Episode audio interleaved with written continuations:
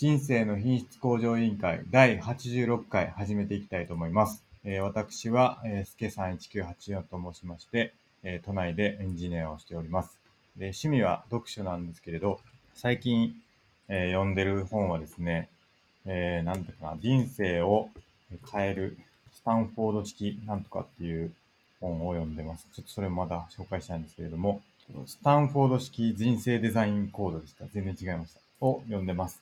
趣味は他に自己研鑽も趣味なんですけど、どうすれば自分を向上させられるかってことで、いろいろ自己研鑽をしていて、それの一環として最近は42東京という、エンジニアの養成スクールに通って、日々勉強をしております。で、バイブルはですね、1日外出力班長となっておりますので、どうぞよろしくお願いします。はい、Tマゴットです。関東のとある会社で会社員やっております。哲学は大好きで、大学も哲学で卒業しました。最近はアドラーにドハマりしております。格闘技は大好きで、グラップリングっていう寝技の格闘技やってます。そして人生の目標は悟りを開くことです。よろしくお願いします。よろしくお願いします。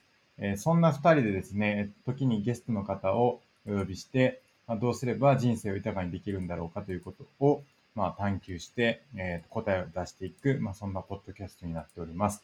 で、公式サイトの方が scrapbox.io/IQOL という公式サイトの方に、各回にですね、どんな内容を話したかということが、載ってますので、そちらもよければ見ていただければと思います。でですね、あとお便りを募集してまして、Twitter の方で #IQOL とつけてつぶやいていただけると、そちらをですね、お便りとしてご紹介させていただいて、議論させていただければなと思ってますので、そちら送っていただければなと思います。でですね、合わせてTwitter の方で、質問箱の方も最近募集してまして、質問箱の方で質問も受け付けておりますので、そちらも、良ければ投稿していただければと思います。で、Twitter のアカウントはですね、IQOL2019 というアカウントでやってますので、よければフォローしていきたいと思います。あとですね、YouTube の方で、ライブ配信を毎週水曜日の9時からですね、やってまして、ちょっと最近なんかネットの調子が悪いのかなんていうのかわかんないんですけど、すごくカクカクするというか、あまりうまく送れないんですけれども、ちょっと頑張ってやっていってるんで、よければそちらもチャンネル登録していただければと思います。で、あとですね、最近の試みとしては、その YouTube で配信した動画を、ちょっとなんかテーマというか、その話した内容ごとに分けてですね、分割してアップロードするという試みもやってるんで、そちらも、どんな感じか、感想いただけると嬉しいなと思います。例えば質問箱であれば質問ごとに動画を区切ったりとか、そういうことをちょっと試してみたりしてます。以上ですかね。はい、YouTube 止まってますね。止まってますか？また。もう、ひどい話ですね。YouTube なんとかしてくれ。YouTube ちょっと人気すぎるんかもしれないですね。かもしれないですね。僕らの、番組が。はい。殺到してるのかも。ちょっと、これに懲りずですね、ちょっと聞いていただければと思います。じゃあやっていきますか。はい。では、お便りコーナーからいきましょうか。お便りコーナー。お願いします。まず IQOL ツイートは、ないですね。ない？なかったです。ないですか？はい。ないか。じゃあ、質問箱もなかったですね。あ、今週なしですか？はい。それは、しょうがないですね。じゃあ、このスケさんが書いてるこのツイート読んでいいですか？いいっすよ。ちょっとそうですね。それはそうですね。やりますかね。じゃあ、1つ目ということでいきます。はい、お願いします。完全リモートで新卒が入ってきて先輩と比較して自分がいかにできてないかを自覚するみたいな機会がなくて順調ですってなっているのを嘆いているという話を聞いたけど、他者と比較して自分ができないと思うことは避けるべき事象なので、とてもいい世界になってきているのかもしれないとのことです。そうですね、これ僕がツイートしたやつですけど、はい、なんかあれなんですよ、新卒って入社するじゃないですか。はい。したら、まず入って、社会人になっていきなり。で、やっぱり結構先輩とかって結構、揉まれて、社会の荒波に揉まれてて、結構、なんていうかな、衝撃を受けることがあったりするわけですね。はい。2年目の先輩とか見たときに、すごいみたいな、なって、この人すごいみたいな。で、まあ、それで一方で自分があまりこう仕事うまくやれなくて、挫折みたいなことを経験すると。うん、で、それが、まあ、新卒入社の、何ですか、研修終わって5月とか、配属されて5月、6月とかに、最初にこう訪れる、なんていうか、衝撃というか、壁みたいなのがあって、まあ、そこで頑張らなきゃみたいになって、まあ、奮闘するみたいな。で、悩む時期があると。で、それを乗り越えて、大きく成長するみたいな、まあ、ことがあると思うんですけど、そういうのがなんか、リモートだと、なかなかこう、体感することがなくて、あの人すげえできるみたいなのを体感することがないから、なんていうか、ヒアリングしたときに、まあ、要はリモートじゃなかったときにヒアリングすると、いや、ほんと自分ダメっすわ、みたいな感じですげえ落ち込んでる新卒が多いのに比べて、最近のリモートで完全に入ってきた新卒は、結構順調っすね、みたいな。結構やれてます、みたいな。僕結構やれてます、みたいな風になってるんだけど、現場の人からすると、結構やばいみたいな。結構なんかあんまついてこれてへんぞ、みたいな。大丈夫か、みたいなことになってて、そこにこう認識のギャップがあるというのが、まあ、結構あるんですよみたいな話を聞いたんですけど、それが、まあ、どうなんかなっていうツイートですね。だからそれが、新卒にとって、いいことなのか、果たして悪いことなんだろうかっていう、ちょっと疑問を投げかけたというイメージですね。うん。なるほど。で、それに対して、僕の、元同僚の人が、コメントをくれたんですけれども、まあ、他者と比較する、まあ、要は他人と比較して自分はできないんだっていうふうに思うのは、まあ、劣等コンプレックスを抱くことがなくなるっていう一方で、まあ、健全な優越性の追求のための、まあ、理想像みたいなものの材料を得る機会っていうのも減ってしまうんじゃないかなっていうふうに思ったと。うん。うん。だから確かに劣等コンプレックスを抱く機会が減るんだけども、まあ、いい側面も同時に減ってしまってるんじゃないかという指摘ですね。うん、なるほど。どうですか、まあ、真央さんはどう思いますか？まず最初に劣等コンプレックスはそういう意味じゃないですね。他人と比較してじゃなくて、なんか自分が変わらない取ってつけた理由を言うのが劣等コンプレックスなんで、まあ、ちょっと意味は違いますけどっていうのが一つと、あとちょっと思ったのが、そもそもその先輩本当にすごいんかって思いましたね。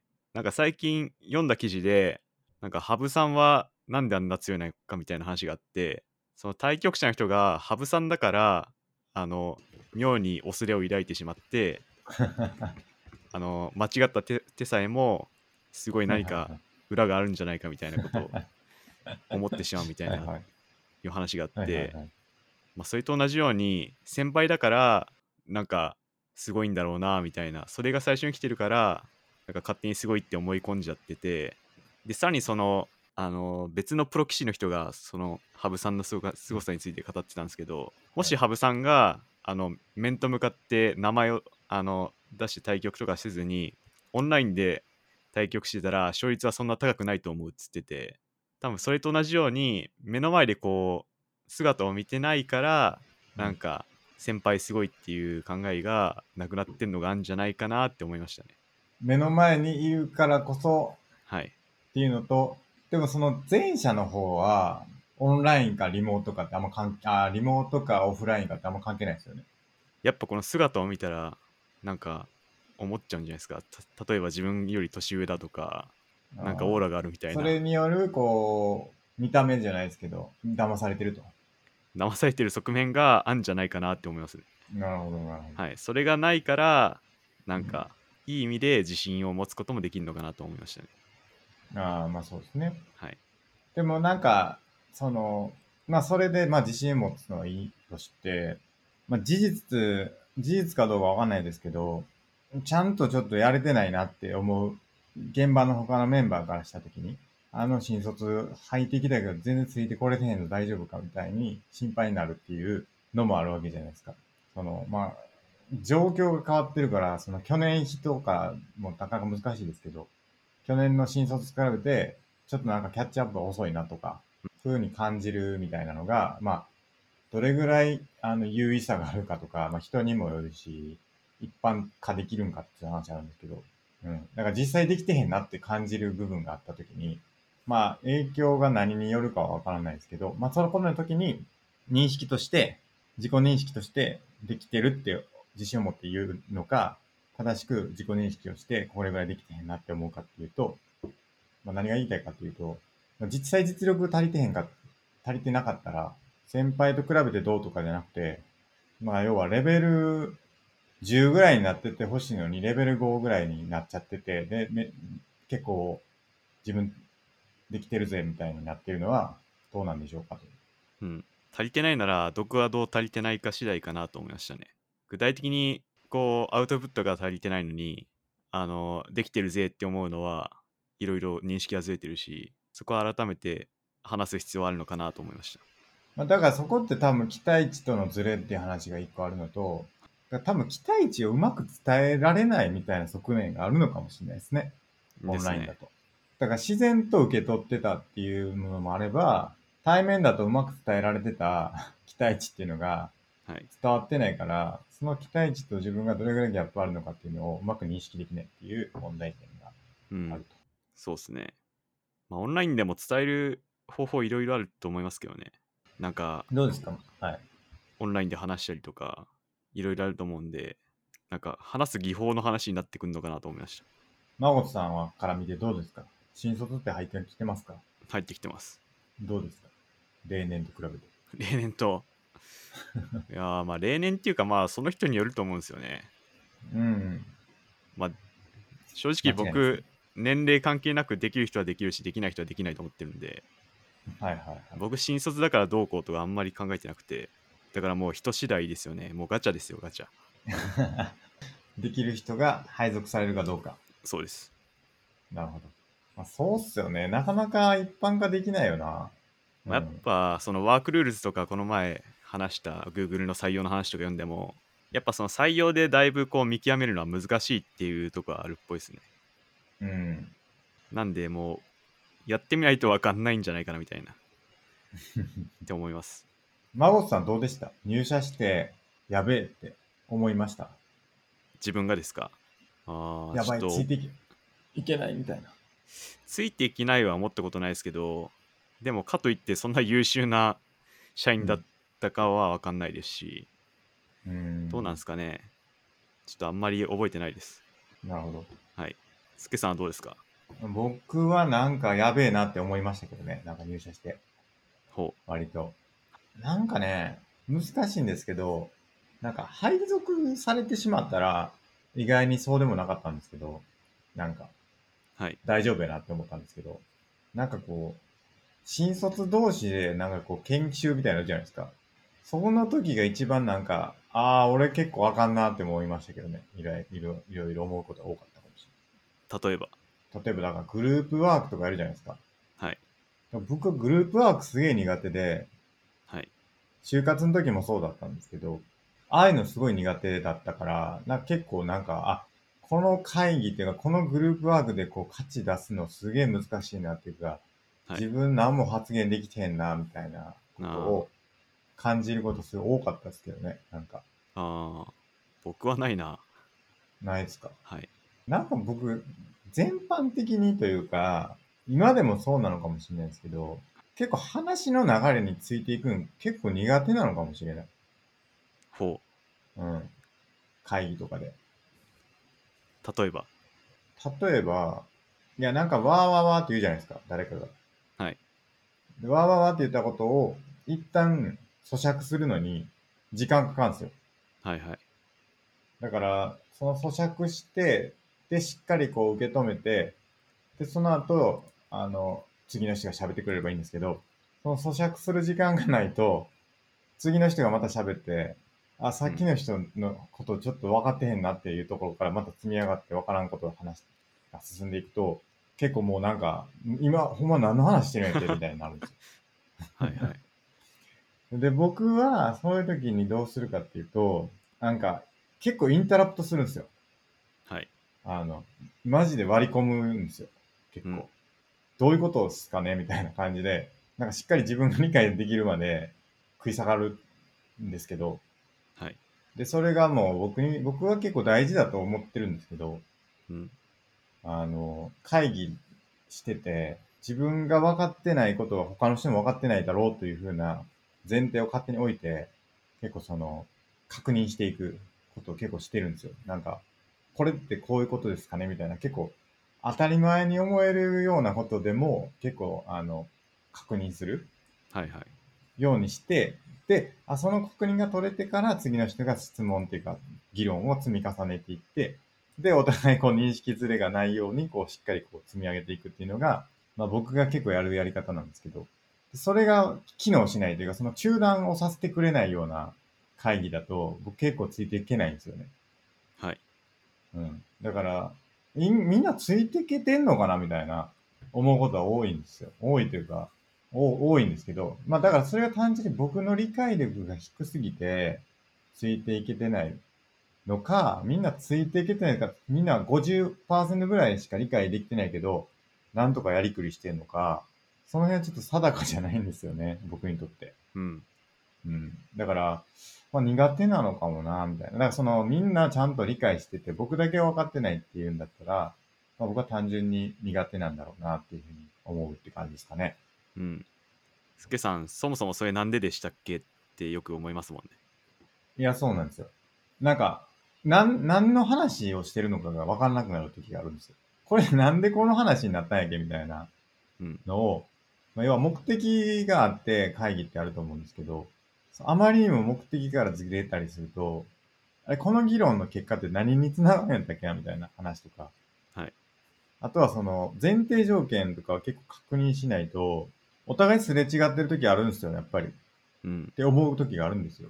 目的が全然ずれてるとか、はい、やりたいことが違うからお互いの主張がすれ違うとか、そもそもこの施策ってこの目的のためにやってたんですよねみたいなところをまず前提確認してから、じゃあ A さんの施策について考えましょう、 B さんの施策についてその目的と合ってるか考えましょうみたいなことを結構僕はやるんですけど、それやらんと A さんはなんかユーザー数をすごい増やしたいと思ってなんか例えば施策を考えてました、 B さんは売り上げをめちゃくちゃ増やしたいと思って考えてましたみたいなんだと、なんかどっちやったっけみたいな、ユーザー増やしたんやったっけ、お金儲けたんやっけみたいなのがそもそもずれてたら議論にならないじゃないですか。だから A さんはそれをユーザー増やそうと思って施策考えてるけど、 B さんはお金増やそうと思ってやってるから、もう絶対噛み合わないじゃないですかとか、はい、そういうのを僕は結構確認 したがりというか、そこちゃんと合ってますかねみたいなのを結構挟むんですよ途中で。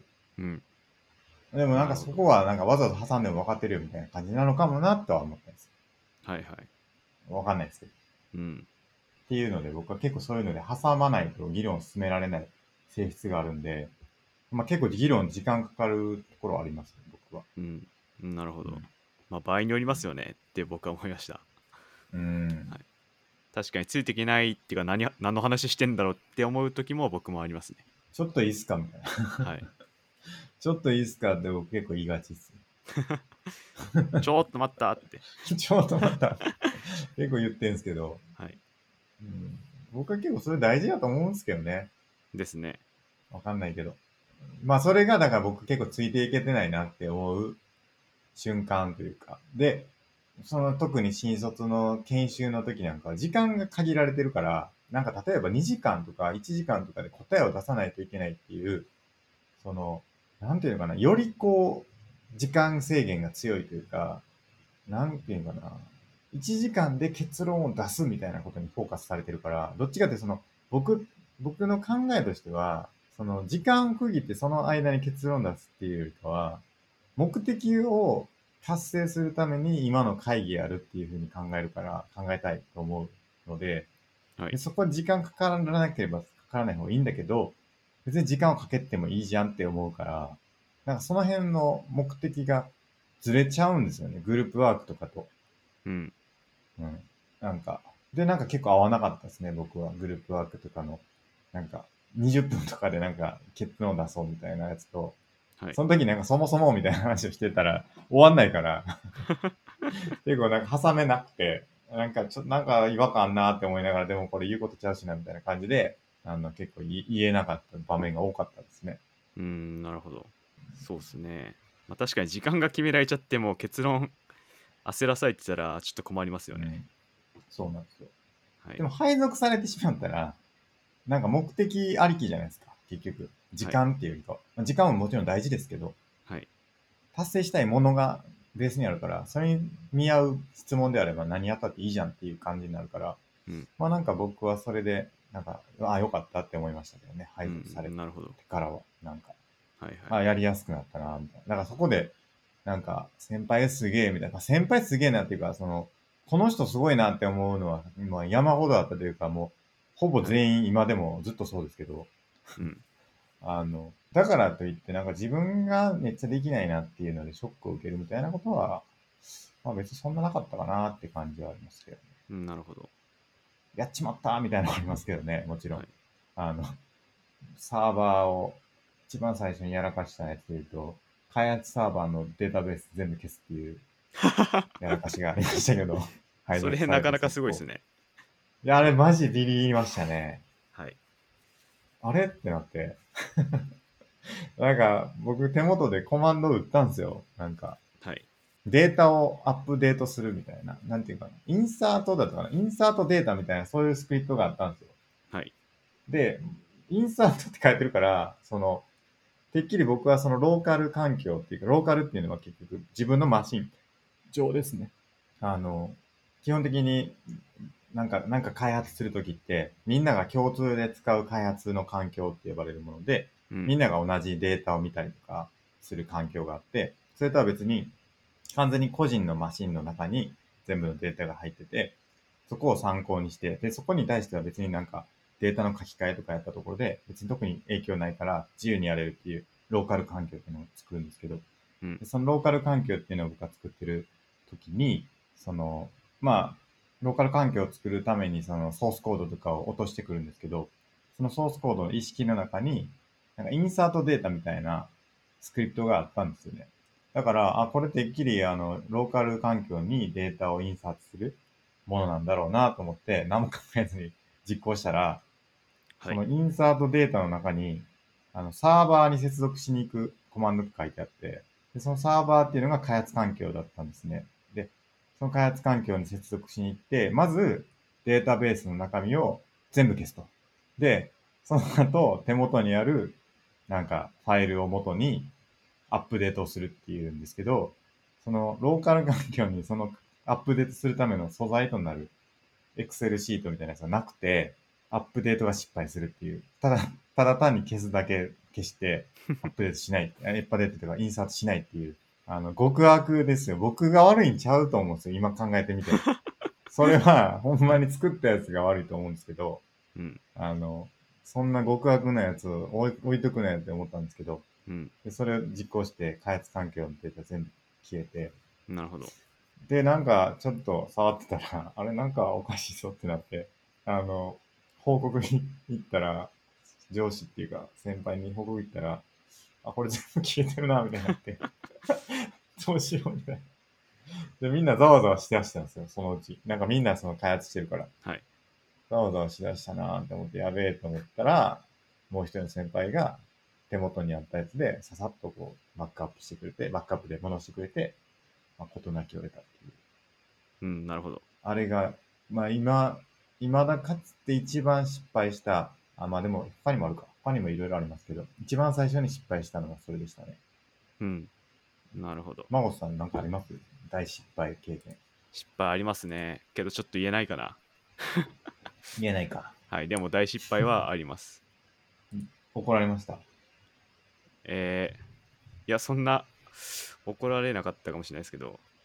始末書とかにはなんなかったですけどまあでも大失敗はありますね。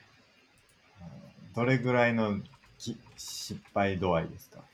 失敗度合い、多分スケさんのよりも大きいと思います、うん、ああ、はい、実質そのユーザー影響あることかがあると結構でかいですよね。そうですね、はい、そういうことですね、そうですよね。僕とか、はい、ソーシャルゲームの運用やってましたけど昔、はい、結構売り上げすごいんですよね、はい、なんだかんだ言って、うん、ちょっと止まるだけでめちゃくちゃ売り上げインパクトあるんですよ。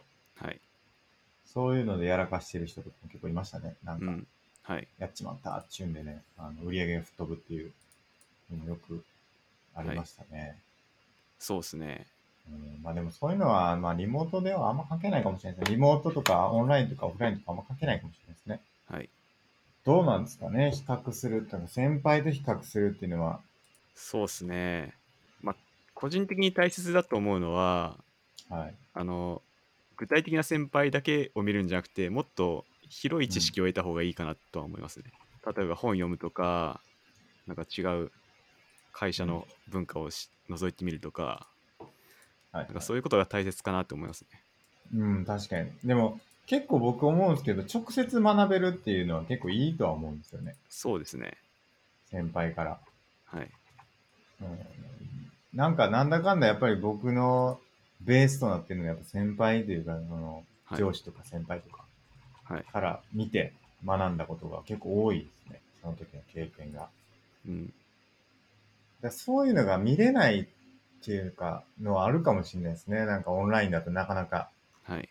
なんか直接操作してるとか、はい、やっぱその肩越しの視線じゃないですけど、はい、なんか横座ってなんかちょっとじっくり見るとかそういうのもできないし、はい、なんかそういう機会損失みたいなのは確かにあるかもなって思います、ね。うんうん、その背中で学ぶことってできます？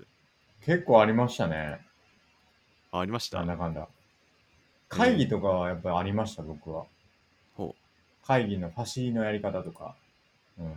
なんか学ぶこと多かったですね。なるほど。あ、こうやるんだな、みたいな。そう、なんか、ファシリテーション上手い人がいて、上手い人って上手い上司がいて、その人は、議事録を取りながら走るっていうスタイルなんですけど、そのやり方とか僕結構真似してて、いいなと思いますね。なるほど。画面に議事録映しながら、まあ、アジェンダを映すんですけど、はい。アジェンダを映しながら、そのアジェンダの結論とかをメモしながら、それを画面に映しながら、で、それ画面に映して、そこをこうみんなに見てもらいながらやっていくから、認識の齟齬が結構起きにくいんですよね。ここの結論はこうなりますっていうのを画面にもパッて書いて、で、間違ってたらその時点で他の人が指摘して、はい、一個一個片付けていくから、その議論の齟齬がなかなか生まれにくいというか、で、終わったらその議事録をそのまま終わった瞬間に送るようになってるから、はい、結構無駄がなくてすごいいいなと思って僕も真似してるんですけど、なるほど。そういうスタイルとかはなんかこう、はい、まあ現場というかそのオフラインだったからこそなんかこう見れた、まあ今だとリモートでもまあそういう風に見える、うん、画面共有とかでそういう風にやってるんだなっていうの見えるかもしれないですけど、はい、まあ実際その手元の操作とか。うん、まあなんかそういう細かいところとかは結構見れなかったりするから。なるほど。まあ見れた方がよりいいのかなとは思ったりしますけど。はい。なるほどな。まあ確かに見て学べる機会もあるかも。あとは操作、エンジニアの操作とかも結構ありますね。今どうやったんですかみたいな。はいはい。画面の動きだけじゃなくて、なんかこう手元でカチャカチャってやったやつがなんか全然違う動きしてるぞみたいなのがあったりするから。はい。なんか今どうやったんですかみたいなこととかって結構あったりするから、はい、オフラインの方がまあいいかなって僕は思ったりします、うん、まあ、その辺も変わってくるんでしょうけど、はい、いろいろ。なるほど。あと、ね、はい、そのリプが気になるんですけど、はいはい、あのすけさん漫画の勝手なファンです、次のリリースはいつ号でしょうかというリプが来ておりますけどこちらはどうでしょうか？これは元同僚の方ですかね、多分。はい、知り合いですね、多分。全然関係ないと思うんですよね、ツイートと。はい、ですね。その次のリリースはいつ頃かありますか？ああ、漫画ですか？はい。次のリリースっていうか、もうリリースもクソもないんですけどね、2回ぐらいしか書いてないし。じゃあ、まあ今週末書きますか？ノートにまとめたらどうですか？ああ、漫画、4コマ漫画ですか？マガジンで。これまでの含めてまとめて出すか。ああ、マガジンで。はい。まとめますか。ストーリーもクソもないですけどね。一応異世界転生しましたよね。ああ、そっか。そっか。一応第2話やったんか、あれ。わかりました。じゃあ第3話書きますか。あれ残ってんのかな、はい、どこにあんねやろツイッターにしか残ってない可能性がツイッターにしか残ってない可能性ありますけどね。はい。まあちょっと発掘して書きますね、続き続編。わかりました。ファンがちゃんといるということで。いや、そうですね、ありがたいですね。はい、はい、ありがとうございます。ありがとうございます。最近僕めっちゃノート書いてて。書いてますね。楽しいですね。うん、はい。イスコンっていうのに出てね、先週かな。先週、知ってますか、イスコンって。知らないです。イスコンっていうのがあって、いい感じにスピードアップコンテストっていうものの略なんですけど、イスコン。もう10回やってる、毎年やってるのかな、多分。毎年やってるんですけど、はい、もう10回目で、はい、で、なんかこう、ウェブサービスを与えられるんですよ。サーバーと。はい。で今年は3大サーバーを与えられて、同じようなセットアップがされてるんですよ。で、うん、今回はスーモのサービスみたいなやつで、椅子に合う不動産を探せるサイトっていうんで、椅子の検索とか、不動産の検索とか、はい、あとは椅子を購入すると、その椅子に合う不動産をお勧めしてくれるっていう、なんか謎すぎる仕様なんですけど、はい、先に椅子買うんかって僕思ったんですけど、はい、先に椅子買って、その椅子に対して、不動産をリコメンドしてくれる機能とか、あとは地図でこうなぞるんですよ。地図上をこう指でなぞると、はいはい、そのなぞった範囲にある不動産をお勧めしてくれるっていう、なんかそういうサービスなんですけど、はい、でそれをスピードアップする、要は高速に動かすっていうためにはどうしたらいいかっていう、なんかちょっといろいろ仕込まれてて、こう、パフォーマンスが悪くなるようなことが仕込まれてて、はい、それを見抜いて修正したりとか、あとはサーバー3台当てられてるんで、そのサーバーをどう扱うか、例えば1台を Web サーバーにして、残りの2台を DB サーバーにするとか、まあ、その辺の構成も含めていろいろこう自由に調整していいんですけど、で、それでこう、ベンチマーカーっていうそのパフォーマンスを測るスクリプトみたいなのがあって、それを回すと、あなたは今何点ですみたいなのが出てきて、で、それで上位25チーム、30チームかな、学生も入れて30チームが予選をクリアできるっていうんで、まあ、僕らは残念ながら予選通過できなかったんですけど、はい。まあ、結構楽しかった。1日かけてやるんですけど、っていうので、はい、その記事を書きましたね。それどこでやるんですか？もうオンライン会議さんなんですか？オンライン会議さんなんですけど、開催なんですけど、オンライン開催で、僕らは集まりました。3人チームなんですけど、集まりましたね。ちょっとコロナの状況でしたけど、はい、家に集まって、僕の家に集まってやりましたね。3人で。なるほど。部屋に、ホワイトボードの、なんか、やつとか貼ってね。はい。やりました。ほう。で、それでまた僕やらかしてね。やらかして。ノートに書いたんですけど、やらかしてね、3台あるうちの1台のサーバーに危うく入れなくなるところだったんですけど、なんとかことなきを得たんですけど、はい。まあ、例えて言うなら、ホテルで泊まるじゃないですか。で、オートロックのホテル泊まって、はい。鍵を部屋の中に置いたまま、はい、外に出ちゃうっていうことをやるじゃないですか、たまに。はいはい。それと同じようなことをやって、そのサーバーにもう入れなくなるところでだったんですけど、たまたま部屋の中にもう一人の人が残っててくれたから、なんとか開けられたっていう、感じでね、ことなきを得たんですけど、それ多分もしもう部屋から誰もいなかったら、多分運営は多分何もしてくれなかったはずなんで、はい、僕らは2台で叩かないといけないという羽目になるところだったんですけど、なんとかね、ことなきを得てよかったですね。はい、なるほど。危なかったですね、あれは。マジで肝を冷やしましたね。うん。なるほど。っていうイスコン。はい。あともう一個いいですか？僕さ、すごいショックなことがあって、はい。ITS 憲法っていうのがあるんですけど、関東 ITS っていう。IPS？ ITS。IT の、コンピューター、だから、IT に関わる事業の健康保険っていうのがあって、ITS 憲法っていうのがあって、めちゃくちゃ強い憲法なんですよ。はい。で、高額な医療費に対して、結構付加給付が充実してて、はい、お金が返ってくるんですね、結構。はい、1ヶ月2万円を超えたら、1ヶ月の医療費が2万円を超えたら、その2万円超えた分の医療費が返ってくるっていう、すごい強い仕組みがあって、あったんですけど、僕それなんか知らないですけど、9月分の医療費というか、その健康保険の保険料を払い忘れててというか、払い漏れてて、払ったはずなんですけど、僕、なんか払えてなくて、なんか失効しちゃったんですよね。で、もう無理っぽいんですよ、それが。復活するのが。だから、国民健康保険に変わっちゃったんですけど。はい。すごいショックですね。うん。それもう戻せないですか？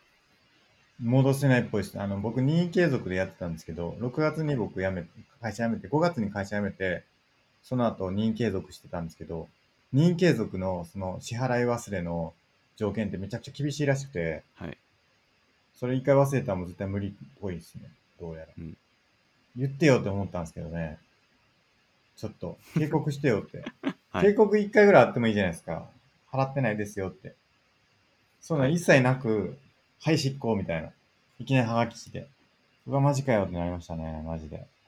うん、それが今日判明して、すごい、はい、すごい悲しいというか、すごい辛いですね。まあ、しょうがないんでね、もうこれ。関東 IT ソフトウェア健康保険組合。はい、あ、そうです、そうです。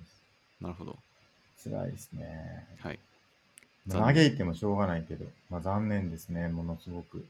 お金が全然変わってくるんで、はい。医療費がね。じゃあ、行きますか、メインテーマ。そうですね。なんだかんだ結構話してる。メインテーマはどれ行きますか？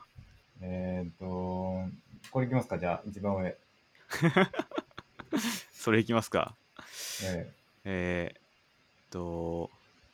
近ツイッターで見かけたツイートなんですけど、はい、半沢直樹の放送翌日だけ上司に攻撃的になってしまう癖やめたいなっていうツイートがバズっておりましてははは、これ半沢直樹人気ですけど、その負の影響がちょっと実際世間に出てんじゃないかなと思って。そんなことある？本当っすか？負の影響出てる。うん、ちょっと攻撃的になるのはよろしくないですよね。まあそうですね。はい。これか。上司に攻撃的になる。半沢直樹症候群に陥る。社会人が増加中。うん。ありますか？そんなこと。いや、僕はないですけど。ええ、僕はないですけど、いる人はいるのかなみたいな。本当かな？これ絶対冗談だと思いますけどね。はい。だってあんなこと言ったらダメでしょ。ダメですね。って思いませんか？いや、はい、やりすぎっすよ。マジでやりすぎやなって思うもん。半沢直樹ちょっとマジやりすぎっすよ。登場人物全員やりすぎですからね。いや、やりすぎはやりすぎですけど、はい、なんだかんだ半沢直樹も結構やりすぎっていうか、はい、実際問題児っすよ。うん。言うて。そうっすね。マコさん見てんすか？見てます。ああ、よかったよかった。はい。いやー、相当すごいですよね。負の影響出てるか。かもしれないですね。出てないと思いますけどね、僕はですけど。はい。うん、まあ少なくともこのツイートした人は、この言ったことが本当だとしたら、うん、負の影響が出てしまってるってことですよね。本当だとしたらね。攻撃的にね、うん、これだからつまり半沢直樹の気持ちになってるってことですよね。感情移入しすぎて、そういうことですね。はい、半沢直樹になっちゃってるってことですよね。これリプランで分かるってツイートしてる人いますね。いや絶対嘘でしょ。分からないでしょそれは。さすがに、はい、さすがに分からないですよ。うんうん、それはね、これはないと。ないと思いますけどね。はい。どんな風になるんですか？どんな風になるんですかね。お叫ぶんですかね。名前をめっちゃ言うんですかね。おわだみたいな感じで。そう、人に物を頼むときの7文字がみたいな。ちょっと嫌ですけどね。はい、でもああいうちょっとでも時代錯誤っすよね、言っても。まあそうですね。なんだかんだ。うん。ちょっと古い時代ですから。はい。うん。飲みに行くぞっつって。飲みに誘ってるのもちょっとどうなのっていうな時代ですからね、今。仕事終わりに。いや、仕事なんでって。うん。もう業務終わってるんでって。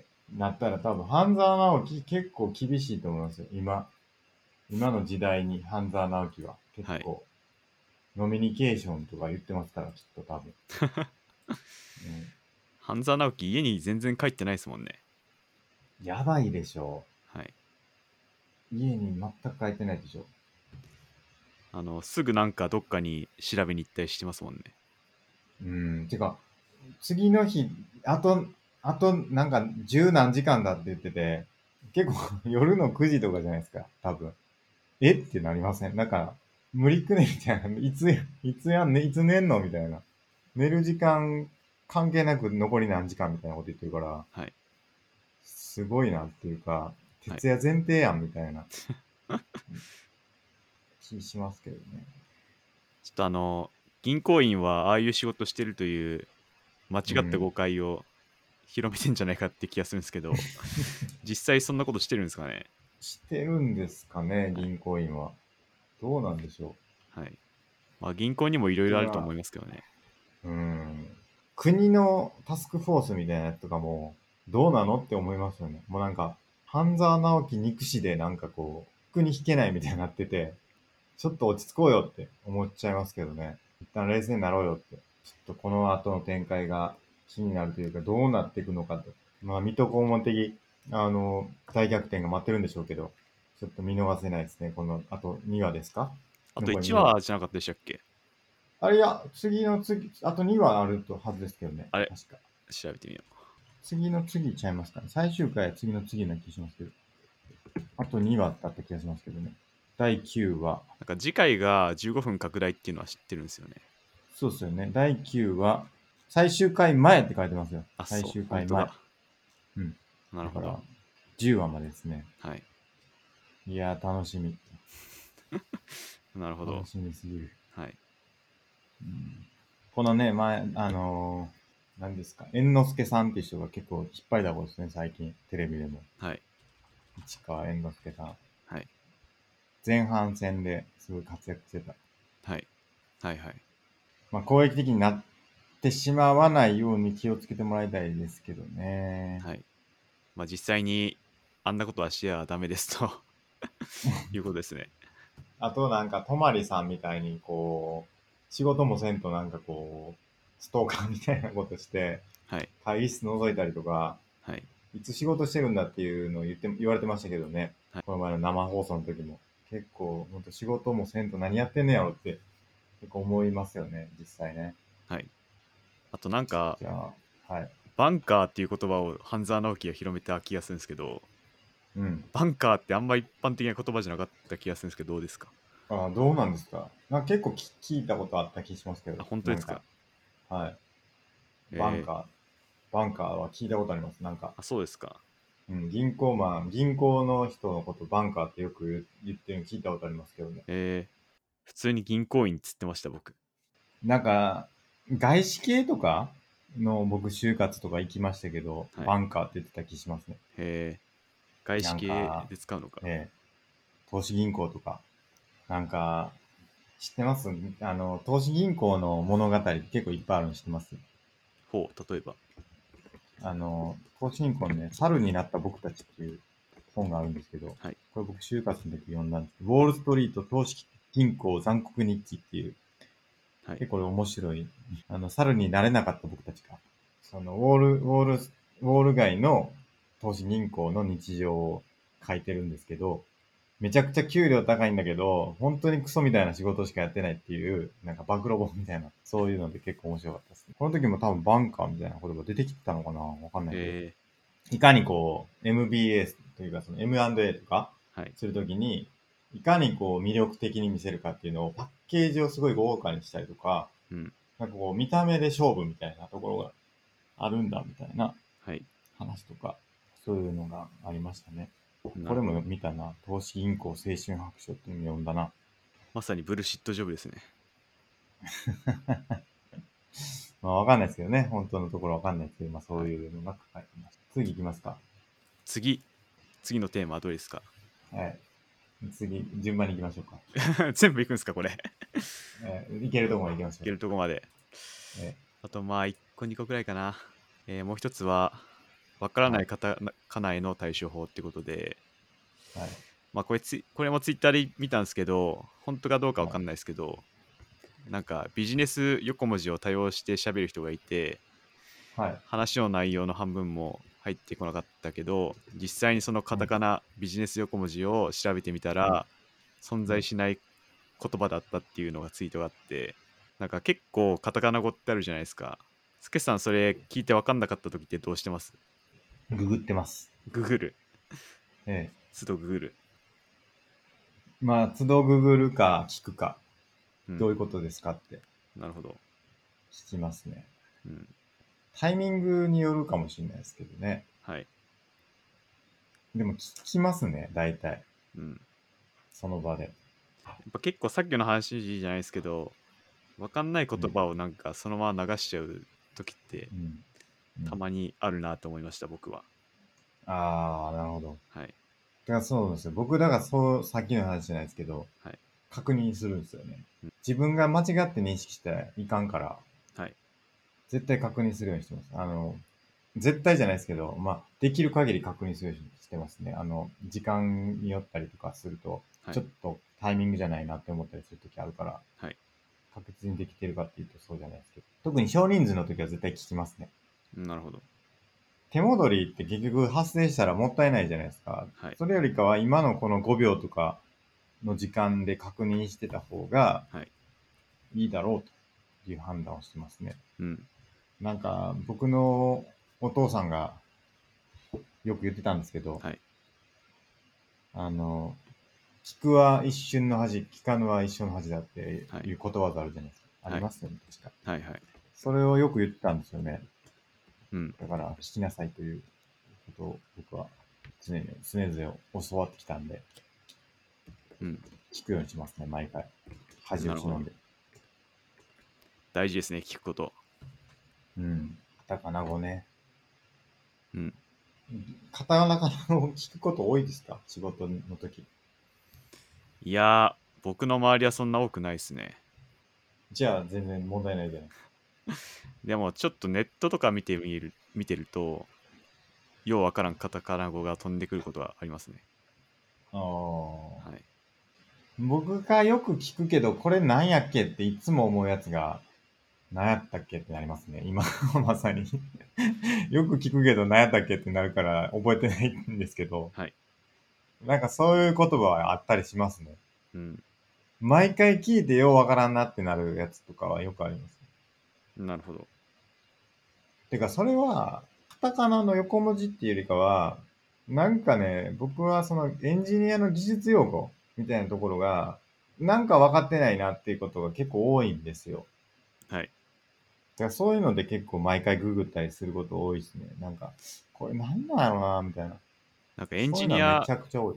エンジニア界隈はカタカナ語めちゃくちゃ多くないですか？めちゃくちゃ多いですよ。ですよね。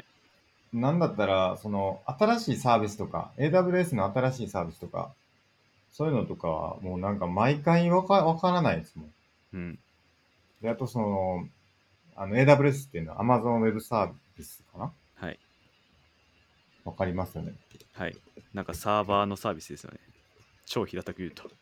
そうです、そうです。なんていうんですか、クラウドでって、オンライン上でいろんな、サービスをAmazon が提供してくれてて、本当にその話をするときはもうカタカナしか出てこないんですよ、なんなら。はい。マネージドなサービスでとか、そういう、はい、フルマネージドのとか、はい、うん。マジで一個もわかんないですよ、多分。なるほど。うん。うん、本当難しいんですよ。うん、難しいっていうか、知ってるか知ってないかだけなんですけど、はい、結構ついていくの大変ですね。だから最近の技術とかにキャッチアップしていく、はい、Amazon の AWS だけだったらいいんですけど、その GCP っていう Google クラウドプラットフォームかなとかもあって、まあほとんど一緒なんですけど、Google が提供してるか、Amazon が提供してるかっていう違いなんですけど、それでまあ名称が違ったりするんで、だから GCP でいう、これは Amazon でいうこれみたいなとかがあったりして、はい、それも全部把握しないといけないから、うん、覚えきれないですよ、全部。AWS ってサービスいくつあるんだろう。サービス一覧。例えばなんか AWS グルーだとか、アテナとか、レッドシフトとかね。どう違うんですかね、僕も初めて聞いたんで、違いすらわかんないですね。エラスティキャッシュとか、はい、いっぱいあるんですよ。なるほど。もう全然わかんないですよ。はい。オーロラとかね。はい、とにかく多いです。エンジニアの界隈の言葉。はい。AWS じゃないですけど、最近だと Kubernetes とか、はい。あと Docker とかコンテナとか、なんか多分今いろいろ聞いたりすると思うんですけど、そういうのとかも全部日本初じゃないから、はい。全部向こうから来てるから、そういうのは全部カタカナ、横文字ですよね。うん。で、あ、そうだ。それでね、一個いいこと聞いたんですよ。そういう新しい、ことを学ぶのにはどうしたらいいかっていうのを、ツイートしてくれてる人がいて、はい。それが非常に良かったんで紹介したいんですけど、どうするかと。なんか新しく、学ばなきゃいけないと。はい。新しい概念だとか、はい。技術だとか、うん。あと学ばなきゃいけないときにどうするかっていう話なんですけど、はい。どうしますか、孫さんは。どうやって学びますか？難しいですね。新しく本当に全く自分が知らないことを、例えばじゃあ機械学習とかディープラーニングを学びましょうってなった時に、はい、じゃあ孫さんどうするかと。僕はもうテキスト買って、それに従ってやってきますね。なんか良さそうな教科書みたいなの買って、はいはい、頭からやっていくみたいな。はいはいはい。それだけです。そうじゃないですか。はい。そうじゃないですか。僕も大体そうだったんですけど、はい。なんかそれのちょっともうちょっと効率のいい方法があると。どうするかというと、はい、新しくこれなんですけど、まず新しく学びたい領域についての入門書を1冊じゃなくて5冊から10冊ぐらい買うと。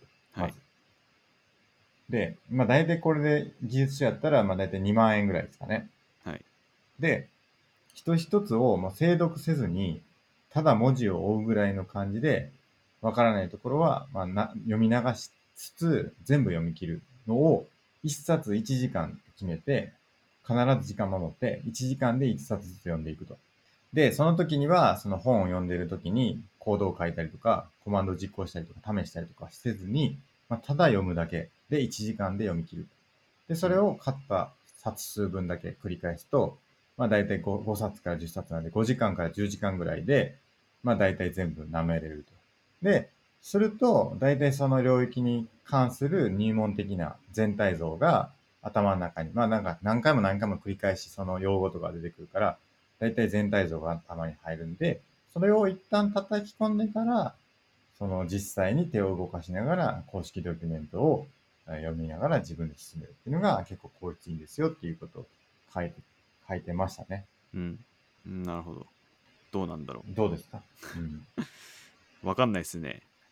やってみないと。僕はこれかなりいいと思いますね。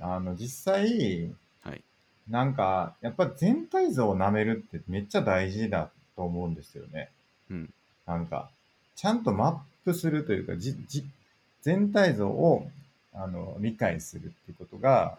まあ、わからない領域についてはめちゃくちゃ大事だと思いますね。なんか、機械学習とかも僕結構勉強したんですけど、一昨年ぐらいとかに。はいはい、なんかやっぱいちいち用語出てきても、何それってなるんですよ。なんか、どういう位置関係なのみたいな。だから要は、新しい用語が出てきたときに、その樹形図みたいなのがない、まあ、全体地図みたいなのがないので、はい、ある言葉とある言葉が、並列関係にある言葉なのか、親子関係にある言葉なのかとか、全く全然関係ない言葉なのかとかっていう関係性も全然わかんないから、うん、なんかただただわかんない言葉がどんどん出てくるなっていうふうになるんですけど、はいはいはい、まずそれを樹形図じゃないですけど、ツリー関係なのか、まあ、いろんな関係性はあると思うんですけど、そういうので、用語と用語のこう関係性をちゃんと頭の中に入れる。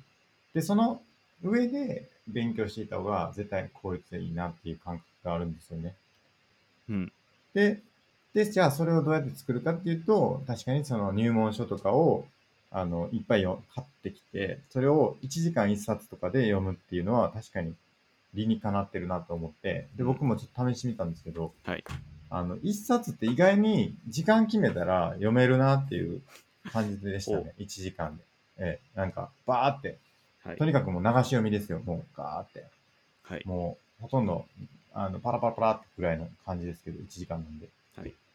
でもそれでも大体その言葉とか、まあ目次とかはしっかり読むんですけど、大体こういう概念があるんだなみたいなのを抑えることぐらいはできますね、1時間あれば。そこは気になってましたね。1時間で1時間1冊いけんのかみたいな。いけましたね、意外に。なるほど。まあ、ざーっとテキスト流し読みですけどね、大体。はい、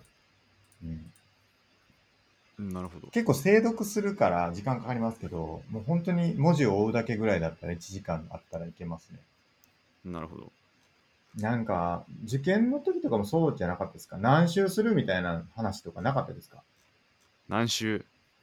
みたいな話しなかったですか？まあ僕はやってましたね、何周もするは。はい。そうですよね。なんか、とにかくこう薄く広く何周も何周も何回も塗っていく。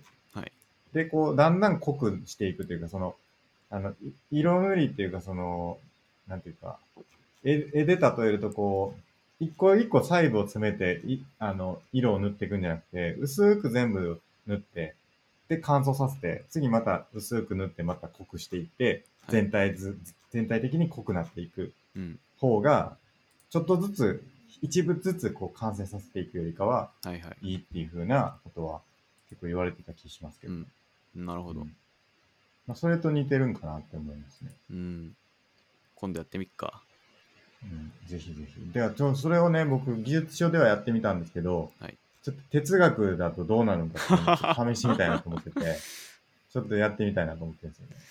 いやー、なんだろうな、哲学の入門書も結局なんか普通の本だから、流し読みでうまいことできるかなとは、ちょっと怪しいですね。なんか結局だから例えばスピノザとかを入門書をいっぱい買ってきて、スピノザの大体の要素を押さえて、でそれから本編に行く、その実際の原著を読むとか、やってみるとか、まあそういうのちょっとやってみたいなと思いますけどね。なるほど。多分入門書とかいっぱいありますよね、哲学のなんか有名な本とかだと。あるかな、ものによるかもしれないですね。スピノザ入門。スピノザはね、僕ちゃんと勉強したいな。スピノザ入門結構いっぱいありますよ。いっぱいはないか。スピノザ入門、スピノザ入門1か。結構ありそう。哲学研究。入門ってついてるやつそんなないけど。なるほど。あるのか。まあ、横に並べるというかね。全体をちゃんとまず知って、でその上でこう、読んだ方がいいのかもしれない。読解入門、これ単行が16,000円するやん。1万まあ中古でしょうね、これ多分。だから、まあ、図書館とかでもいいのかもしれないですね。図書館でこう、入門書を借りてきていっぱい。で、それでやるのが効率良さそうですね。そうですね。その、スケさんがやったのはどういうものなんですか？ものっていうか、テーマは。僕、Kubernetes ですね。なんていうんですか、クラスター技術っていうか、分散システムというか、うまく説明できるかな。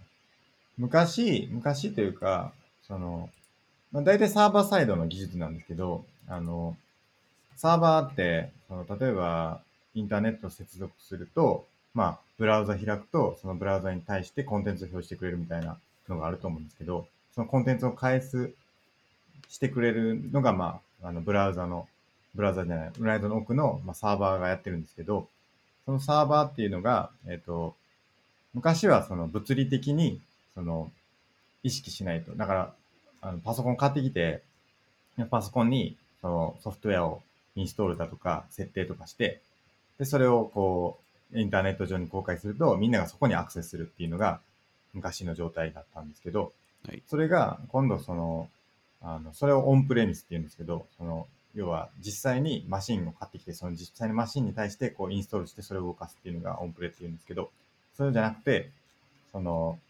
Amazon とか Google とかが管理してるクラウド上でこう実際のマシンは見ないんだけど、クラウド上にこうマシンをなんか仮想的にというか、まあ実際にマシンあるんですけど、そのマシンがあってそのマシンに対してアクセスしてそこに設定してでみんながアクセスするっていうのが次の段階で、でもその時も1台こう例えば割り当てられてて、あなたはこのマシン使ってくださいねみたいな感じで割り当てられてるんですけど、それがもうちょっとそれだとそのマシンによってうまく使えてるマシンとうまく使えてないマシンみたいなのがあって、このマシンは 10% しか使ってないんだけど、このマシンは 100% 使ってて、こっちの10% しか使ってない方のマシンってもったいないねみたいな、はいはい、まあそのうまくこう分散できてないみたいなのがあって、でそれをもっとこううまく分離していくと、そのマシンに依存させない形でそのアプリケーションだけをうまくこ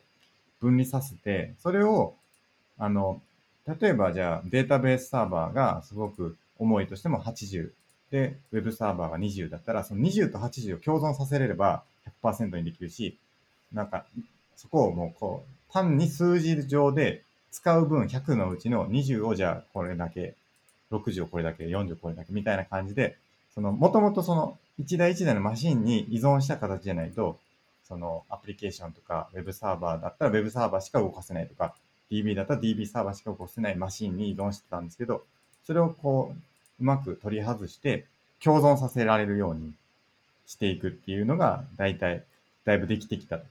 で今度それを自分たちでやるのって結構難しくて、なんかウェブサーバーがすごく逼迫してきたから台数を増やしてスケールさせようとかっていうのを、まあもともとサーバーのインフラエンジニアとかが管理して、じゃあちょっとDB 足すかとかって言って台数を増やしたりとか、あるいはその DB のスペックを上げたりとか、まあそういうことをやってたんですけど、それをもうちょっとオートメーション化というか自動的にスケールさせるような仕組みができないかっていうんで、結構その Google とかが、Google はもともとそういうことをやってて、Google とかだともう全世界中にこうサーバーがあって、なんか、なんだったらその電気代の安いところで常にこう動かすみたいなことをやってたりとか、だから要は夜中の方が電気代安いじゃないですか。だからその電気代安い時間帯はこの国のこのサーバーを動かすみたいなことをやってたりするんですけど、それぐらいその分散させてるんですけど、その Google がその分散をいろいろやるために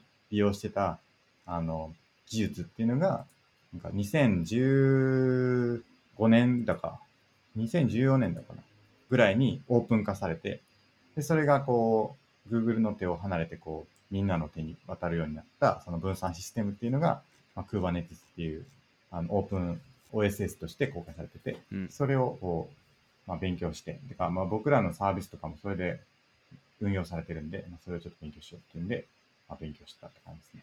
うん、ちょっとなかなかもう説明するのは難しいんですけど、まあ要はいかに効率的にサーバーを運用できるかっていうための技術ですね。うん。なるほど。ちょっと分かんないと思うんですけど。うん。なんとなく分かりました。なんかそれって結構難しいですね。はいはい。グラフィカルな解説書が多いイメージなんですけど。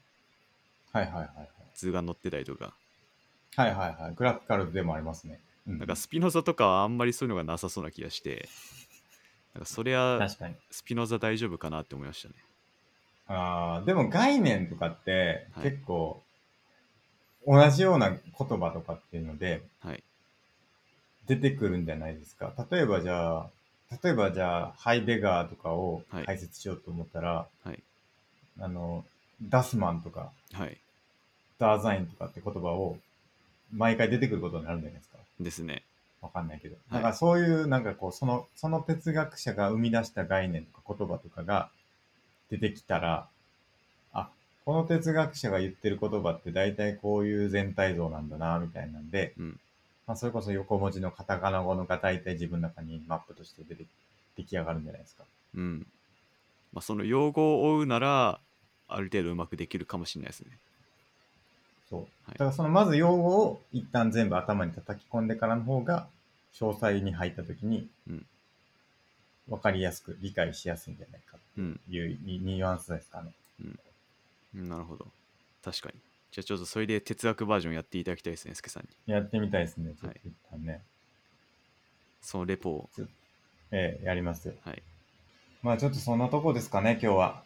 1時間20分そうですね、まあちょっと Kubernetes 勉強してみてくださいよいきなり専門性が高いとこ行きますねいやそうなんですよ、コンテナ技術っていうのがあって、はい、だからそうなんですよ、Windows だろうが Linux だろうが、はい、MacOS だろうが同じように動かせる技術っていうのが最近あって、はい、だから昔だと Windows を意識してこうサーバー構築とかをしなきゃいけなかったし、うん、Mac 上で動かすのは Mac を意識しないといけなかったんですけど、最近はそういうのがあんまり意識しなくても、うん、そのコンテナって呼ばれるその OS レイヤーからその独立してそれぞれの環境で動かせる技術っていうのが仮想化技術っていうんですけど、はい、生まれてきていて、うん、っていうのもあってなんかいろんな環境で自由に自在に動かせるようになってきてるっていうのが結構背景としてあって、なんでそれをまあ分散化できしやすくなってきてるっていうのがあるみたいですね。なるほど、うんっていうのもでちょっとよくわかるかわかんないですけど、はい、っていうのもねもうちょっとうまく説明できるようにならないといけないなと思いました。はい。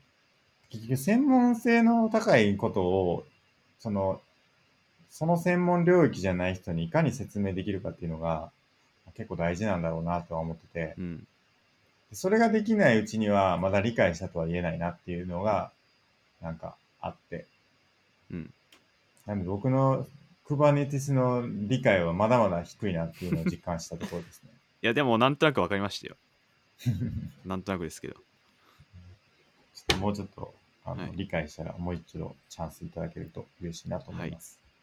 はい、はい、そのとこですか。はい、はい、じゃあ本日もご視聴ありがとうございました。ありがとうございました。